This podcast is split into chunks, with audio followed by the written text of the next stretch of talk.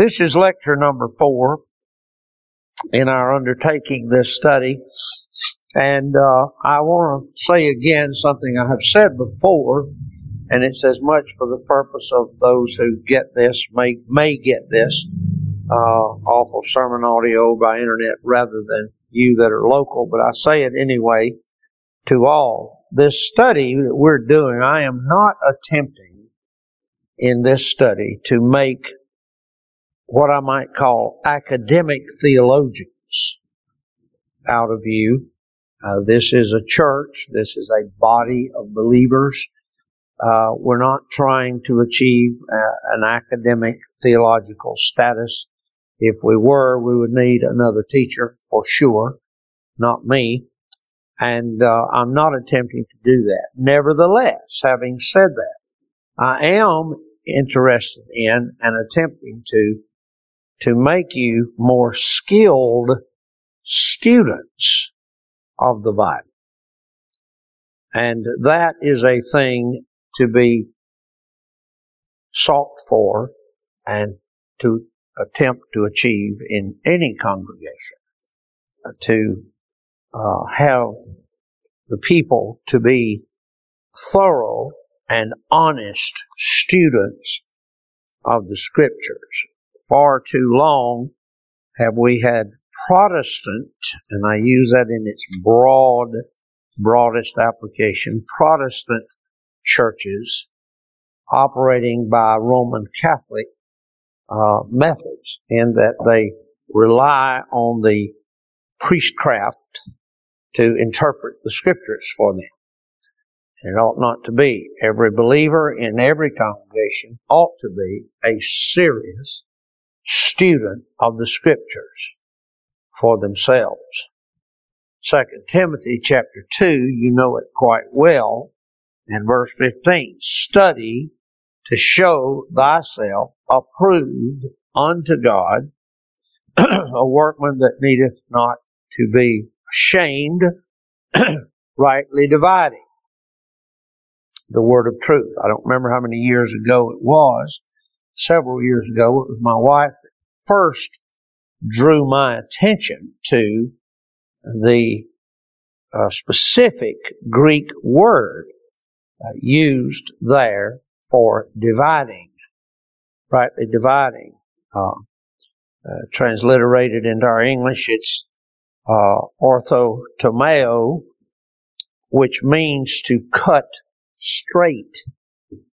And it's interesting that that word uh, is different to cut here, divide, to cut, rightly cutting the Word of God is different from the word kopto, which means to cut something by repeated blows, that is hacking. In contrast to hacking, which is the other Greek word, this word means to cut straight and with one decisive and deliberate blow. And the, and the, the uh, key, key words there are decisive and deliberate. This word to rightly cut the Word of God is to parse it out by decisive and deliberate blows. So the emphasis there, all things considered, grammatically considered, the emphasis there is that the Word of God by every, every saint, not just the ministry or the Sunday school teacher, but every saint is to be divided decisively, deliberately, cut rightly. And uh, so that verse is just pregnant with significance for for every believer. In the lecture today, just those are just general comments and going back to our study here. Uh, in the uh, lecture today, uh, Goldsworthy in uh, chapter 4 uh, begins by reviewing uh, where we have come from, and I will lay that review before you. Three, he says, three characteristics have now been presented in our search for unity and structure in the Bible. These are number one, the literary forms, number two, the historical framework, and number three, the theological structures. Each must be given its due weight, be taken into account in the process of interpreting biblical texts. Since the really unique feature of the Bible is that it is a revelation of God and of its His purposes. It is unfortunate that so little emphasis is given these days to the study of biblical theology. In recent years, there has appeared a number of books written at the non-academic level for the ordinary Christian reader, which deals with surveys of the Bible as literature, with biblical history, and with Christian doctrine. But there's hardly a book to be found on the subject of biblical theology. Now this was written in 1981. That statement was made in 1981.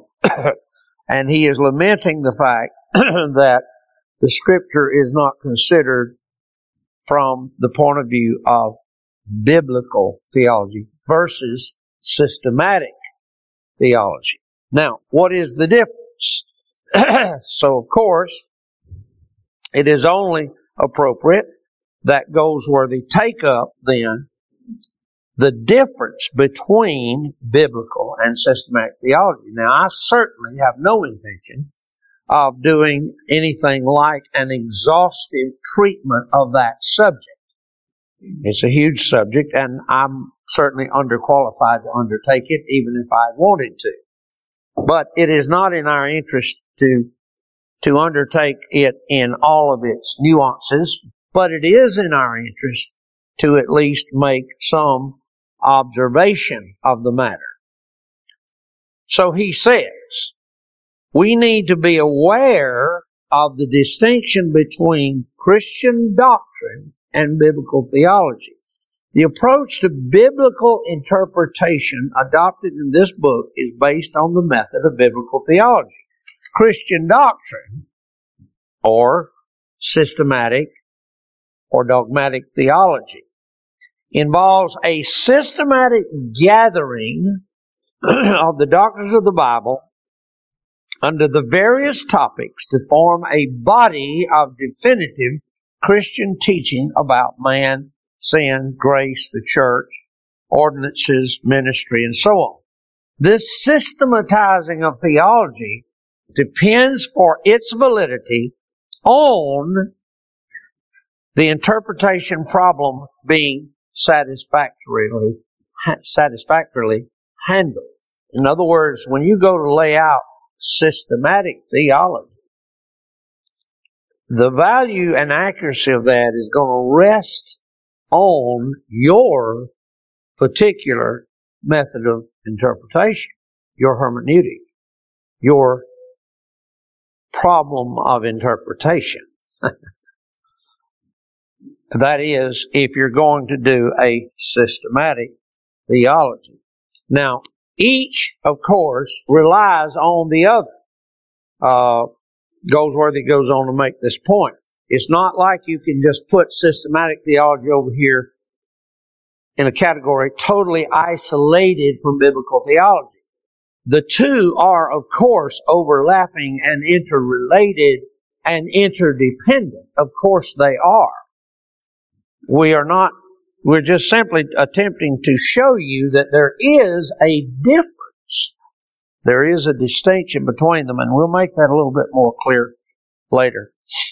While each relies on the other, yet you need to know that the systematic approach is limited because the Bible itself is not structured in that way. The Bible itself is not a systematic theology textbook. That's what he's simply trying to say.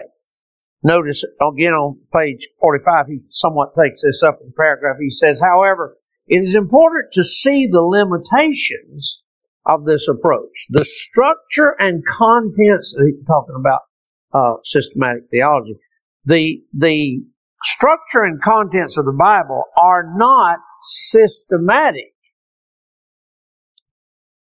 There is no one section which sets out, for example, the doctrine of sin, and then there's another section on the doctrine of salvation, and then there's another section on the, you could take a theology, a systematic theology textbook, and just look in the index. And you'll see what he's talking about. It's laid out by categories of doctrine. Well, our Bible isn't laid out like that. You, you look in the index of your Bible, you don't find in the index, oh, here's everything that the Bible has to say about the doctrine of justification. Let's just turn to that page and we'll get that hold of. That's not how the Bible's laid out. So all he's saying here is you need to be aware that when you're talking about a systematized theology, systematic theology, you understand that the Bible itself is not laid out in that way. So you, you have to understand those limitations. He goes on down there to the bottom, he says biblical theology, as described here, is dynamic, not static. That is, it follows the movement and process of God's revelation in the Bible. That's biblical theology. It just follows the movement and progression of God's self-revelation. It is closely related to systematic theology. That is, the two are dependent upon one another, but there is a difference in emphasis. Biblical theology is not concerned to state the final doctrines which go to make up the content of Christian belief, but rather to describe the process by which revelation unfolds and moves toward the goal, which is God's final revelation of His purposes in Jesus Christ. Biblical theology seeks to understand the relationships between the various eras in God's revealing activity recorded in the Bible. Systemat- the systematic theologian is mainly interested in the final article, the statement of Christian doctrine. The biblical theologian, on the other hand, is concerned rather with the progressive unfolding of truth. It is on the basis of biblical theology that the systematic theologian draws upon the pre-Pentecostal texts of the Bible as part of the material from which Christian doctrine may be formulated. Now I'm going to restate that statement because that's a powerful statement and one that might even raise some eyebrows among ourselves, including me. and we'll discuss it. But let's just look at the statement he's saying. Let me read it again. It is on the basis of biblical theology that the systematic theologian draws upon pre-Pentecostal texts of the Bible as part of the material from which Christian doctrine may be formulated. Let me try to just restate that. One who is pursuing the study of scripture as a biblical theologian will not hesitate to look prior to Pentecost for instruction on Christian doctrine. Do you agree with that?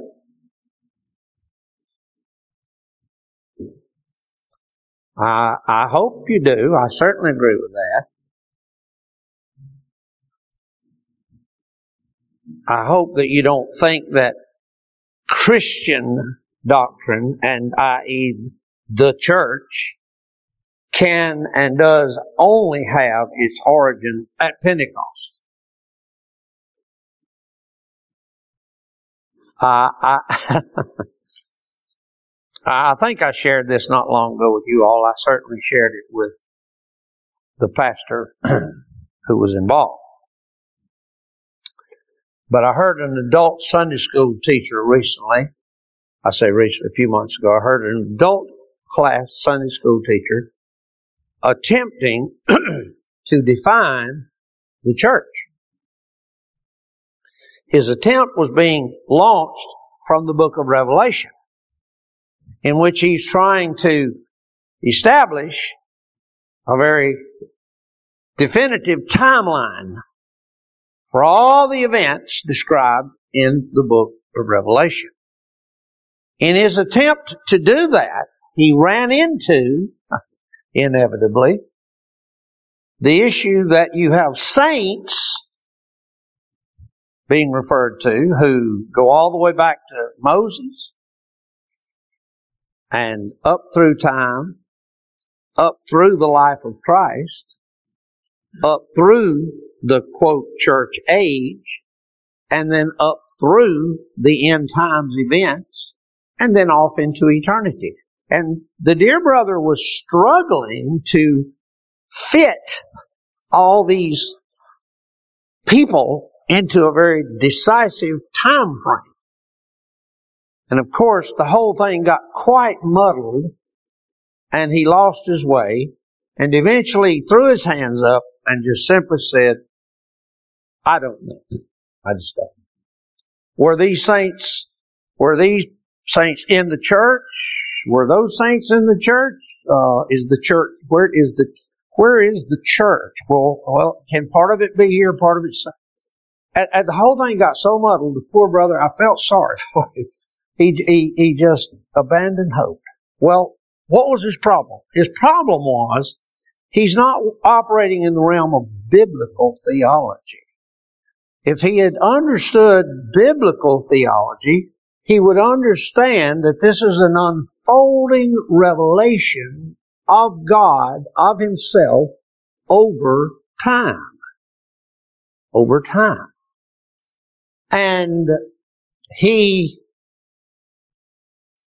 I suppose they believe, I know I was taught, that when the scriptures, when, when the Lord Jesus said, He has come to build His church, and the gates of hell will not prevail against it. The idea is that that building started with the apostles. There was no church. There was no church. There was no building before the apostles. Well, I think that's a fallacious doctrine. And it's certainly not a product of biblical theology. Uh, in fact, I think it's a product of absolute and total error for that matter. But, but if you take that statement that Goldsworthy has made here, it is on the basis of biblical theology that systematic theologian draws on the pre-Pentecostal text of the Bible as part of the material from which Christian, and he has that in, he has that of course in italics, Christian doctrine may be formulated. Now, that may be a very new and bizarre concept to some of you. And then again, it may not. To some of you, that's old, that's an old horse you've ridden for a long time. what say you? Any comments there before I go on to my next thought.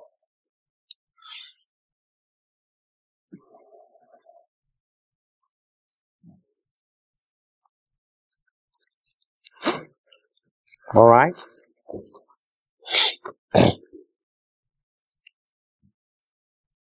You see the basic difference, I hope, and I'm going to read you something else here, not from Goldsworthy. Systematic theology, and this is surely a very non-academic and maybe even an unworthy way to describe this, but I want you to grasp at least the ner- the kernel of the of the concept. Systematic theology takes a scripture and says, let's collect all the places that we can find with reference to this doctrine. Sin or something. And we're gonna, we're gonna accumulate all the data and then we're gonna make definitive statements on this doctrine. That's what systematic theology does. Biblical theology says, let's just take the record and let's read it in its progression from the start to the end and see all of that as a as a progressive revelation God makes of himself. And of course, we get to the culmination of that where? In the person of Christ. That is the culmination of his revelation of himself. He said of himself, if you've seen me, you've seen the Father. There's nothing more to be seen. And of course, the rest of the New Testament is nothing but inspired texts that continue to expand our understanding of what? Christ. Of Christ. And the first statement in the book of Revelation is that it is a revelation of Jesus Christ. so the culmination of the whole, to a biblical theologian, the culmination of the whole of the revelation finds its, finds its finality in the person of Christ.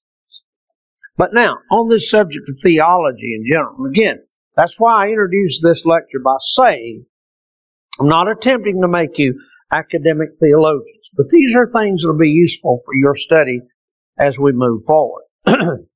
In uh, Charles Hodge uh, has a book of systematic theology, volume one, uh, Eerdmans Publications, reprinted in 1977. The one that I have is a reprint from 1977 of Charles Hodge's systematic theology. In his introduction to his systematic theology textbook, Hodge has this to say. In every science, there are two factors. Facts and ideas. Or facts and the mind. Science is more than knowledge. Knowledge is the persuasion of what is true on adequate evidence. but the facts of astronomy, chemistry, or history do not constitute science of those, of those departments of knowledge. None does the mere order, nor does the mere orderly arrangement of facts amount to science. Interesting. Historical facts arranged in chronological order are mere annals. The philosophy of history supposes those facts to be understood in their causal relations. In every department the man of science is assumed to understand the laws by which the facts of evidence are determined. So that he not only knows the past, but can predict the future. That, by the way, is how chemistry works, right? When they develop uh, uh, a compound, plastic, for example, uh, it wasn't a, a, a sudden disaster that happened in the lab and then they figured out what happened. No, they predicted through chemical equations, they predicted that if they made these changes and combined these out, they would produce this product. And they did. so there's that part of science. The astronomer can foretell the relative position of the heavenly bodies for centuries to come. The chemist can tell with certainty what will be the effect of certain chemical combinations. If therefore theology be a science, it must include something more than the mere knowledge of facts. It must embrace an exhibition of the internal relation of those facts, one to another, and each to all. It must be able to show that if one be admitted, others cannot be denied. Some of at me like, like I've got three heads. Let me just read on.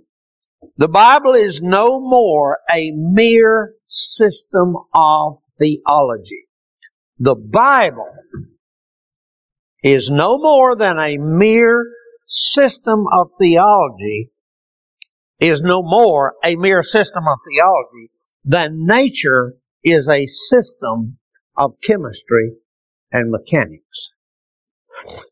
We find in nature the facts which the chemist or metaphysical philosopher has to examine and from them to ascertain the laws by which they are determined.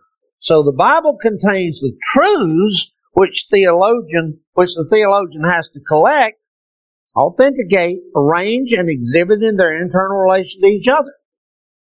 This constitutes the difference between biblical and systematic theology. The office of biblical theology is to ascertain and state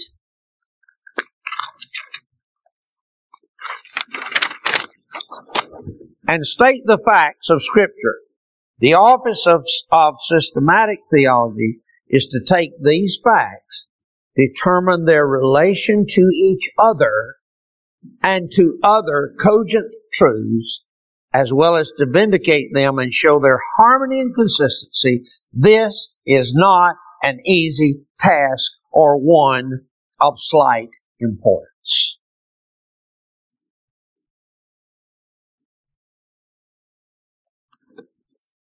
The systematic theologian has, is really put to the task. Because it presupposes that he already has biblical theological understanding. And now he's got to take that and find the independent individual facts and collate them and put them, con- condense them and organize them and structure them and state a doctrine. I think one of the most interesting things in my life, pers- my personal experience, it was a shock to me as a young man. This, this was many, many years ago to find out that what we take as a given for doctrines pick any one you'd like to choose. Say the doctrine of, of uh, verbal inspiration, for example. It was a shock to me to realize that that had not been a doctrine clearly hammered out and understood from the beginning of time. That there was actually a time when men worked that out and it was canonized, if I can use that term, and accepted as, I think that's a proper use of that term. When a doctrine becomes canonized, it's accepted as a doctrine of Scripture. Not all doctrines of the Scripture have been equally understood through all time. That's the work of theologians. This is the work they do. This is what they've done. And systematic theology specifically has done that. I'll read you just another thing. He said, it may naturally be asked, why not take the truths as God has seen fit to reveal them and thus save ourselves the trouble of showing their relation and harmony. this harkens back to my fundamentalist days. That's what I would have said back then. I would have said, look, uh, what is all this systematic theology anyway? I mean, this is just man's doing. This is just man's academics. They're just entertaining them. Why are we going to fool with this nonsense? Just take the Bible and just take what it says. He says the answer to this question is, in the first place, that it cannot be done. it cannot be done. Because you see, it's a progressive revelation. Because it's progressive, if you are unwilling to locate yourself on the timeline of that progression, then you're not being fair with the total revelation. Does that make sense? You've got to be fair with the total revelation. If I snatch a verse out of Jonah and then proceed to propound the doctrine from that verse with blinders on to all of the rest of Revelation, I'm bound to err. You cannot interpret the Bible that way. You have to know where you are on the timeline of God's progressive revelation. Is that fair? I mean, does everybody see that as a, a reasonable thing? He goes on and says, secondly, a much higher kind of knowledge is thus obtained than the mere accumulation of isolated facts. He's talking about the fact that when you start putting these isolated incidences together and showing their relationship to one another, now you're getting the full picture. For example, we would take, and this just popped in my head, I, I don't have it written, but we would take uh, faith, the doctrine of faith. Ruth.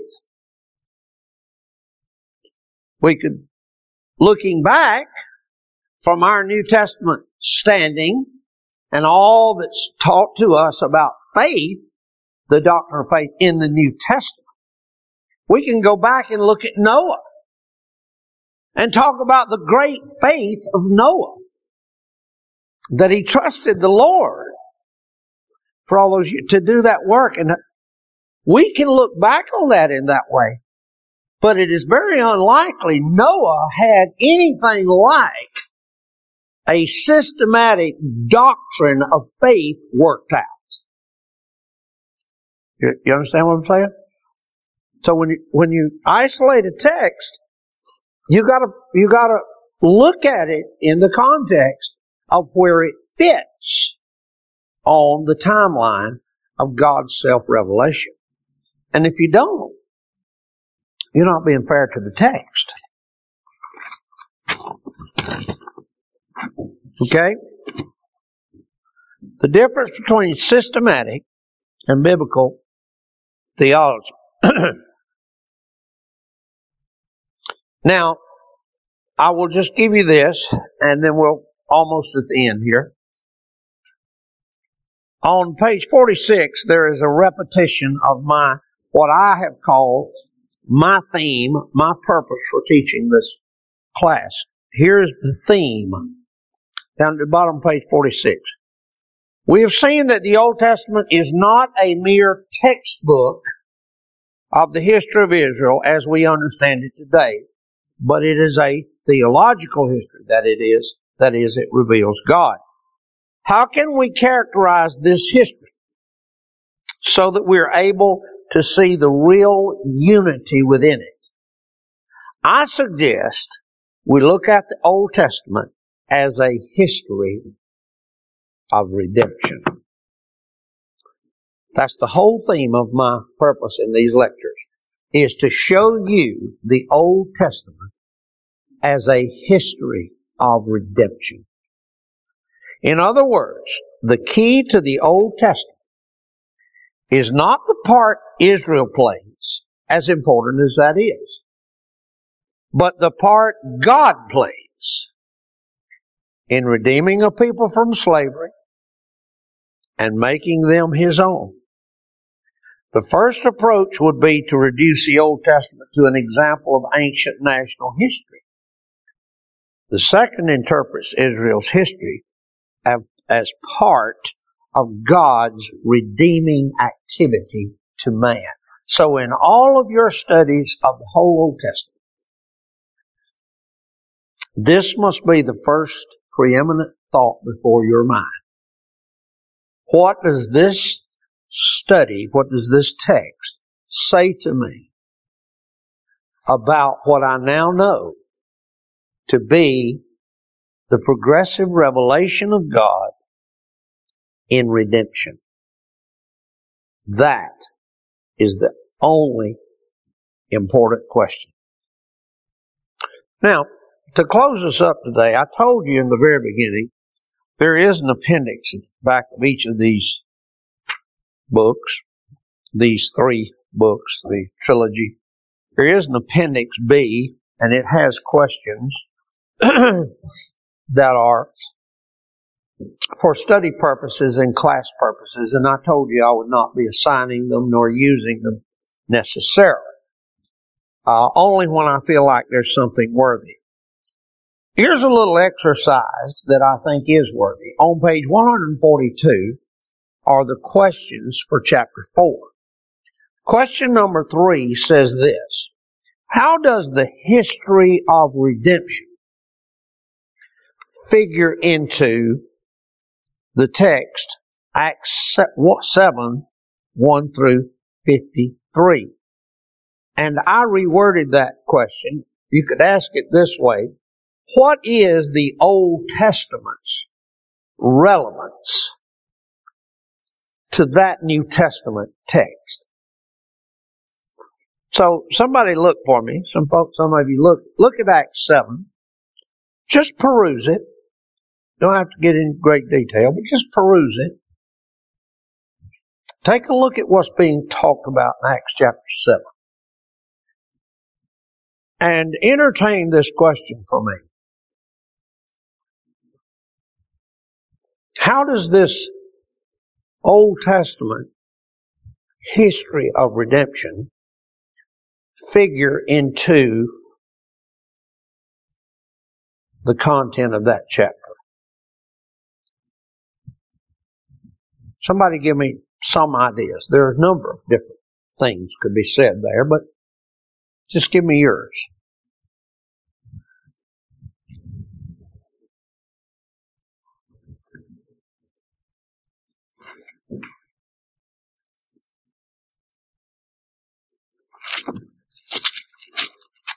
Well,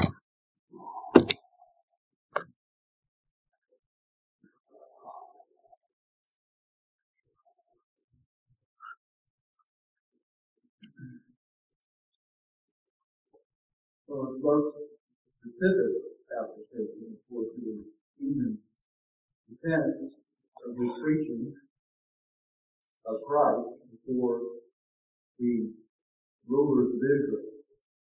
And in it, he reviews, of course, Israel's history in summary.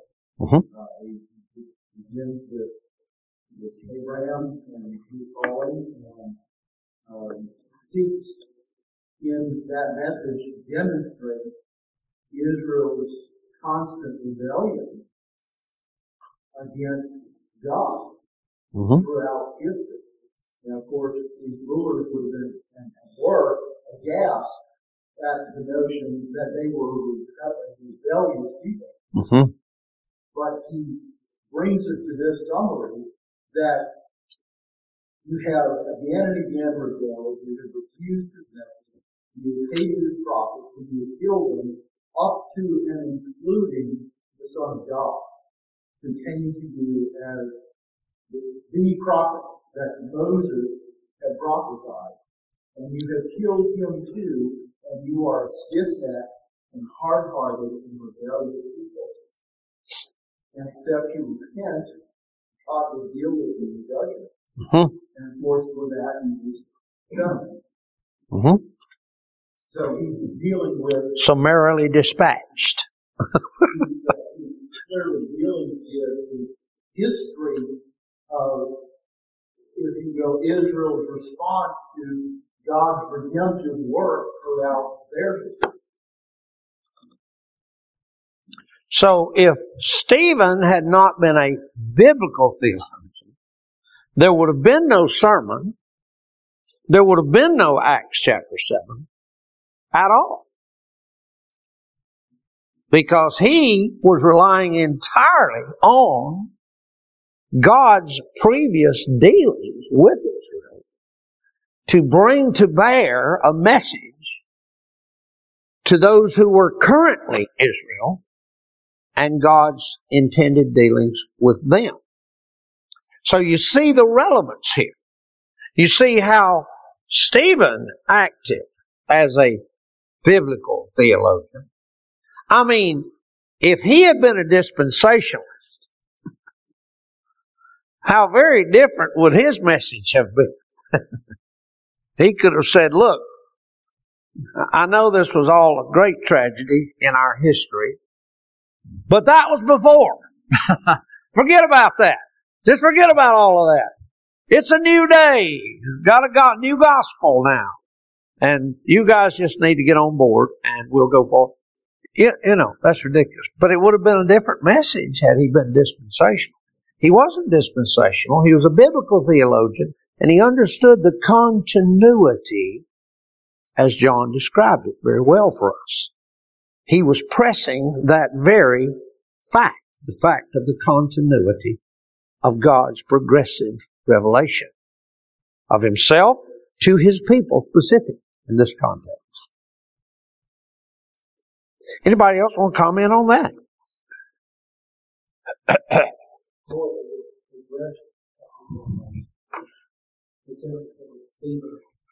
assumes, he assumes the problem of the Lord, he assumes first this, first is quite a bit of. That this redemptive work is not national or. Right. Spiritual, yes. Only yet again by isolating the events of history of Israel, you have endeavored, you and the people have endeavored to reduce this redemption to that of the thing made by men's Mm-hmm. Right. Not the case, you try again and again, and you're doing it now, which is why we face it with Christ. But it is not the thing to do, it is not the work of man's hands. This is a spiritual Mm-hmm. and the culminates in the room.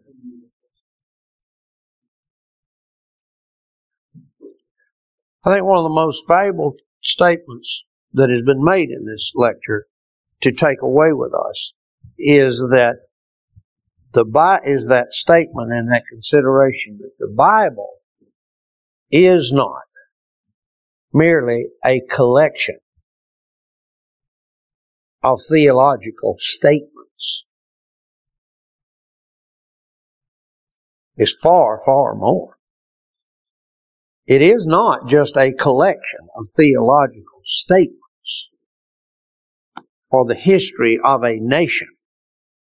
It is a progressive, it's a record of the progressive revelation of God to man. To men before there was an Israel. To men after he has abandoned Israel for a season. To men after he comes back to Israel. All that time span is spanned in the pages of this revelation. And that is what the book is about. that is what the book is about. And one of the great tragedies, the reason I've undertaken this study, I hope it to be somewhat brief. But the great tragedy of our day is that so many, almost wholesale, have dismissed that view of the Bible. And they are only using the book, pulling out this or pulling out that. And you can pick any group you want to. We often talk about the fundamentalists because that's where I came from. But you can talk about the charismatics. You could talk about the modern uh, uh, quasi uh, neo Calvinists. You can talk about any group you want to. And you can find an overwhelming characteristic is that they've pulled out this text and pulled out that text and pulled out that text, and they're no longer seeing a biblical theology in the Bible. All right. I hope we've learned some things that maybe thoughts that can just uh, take a seed away with you and water it and, and may the Lord give it fruit in the days ahead.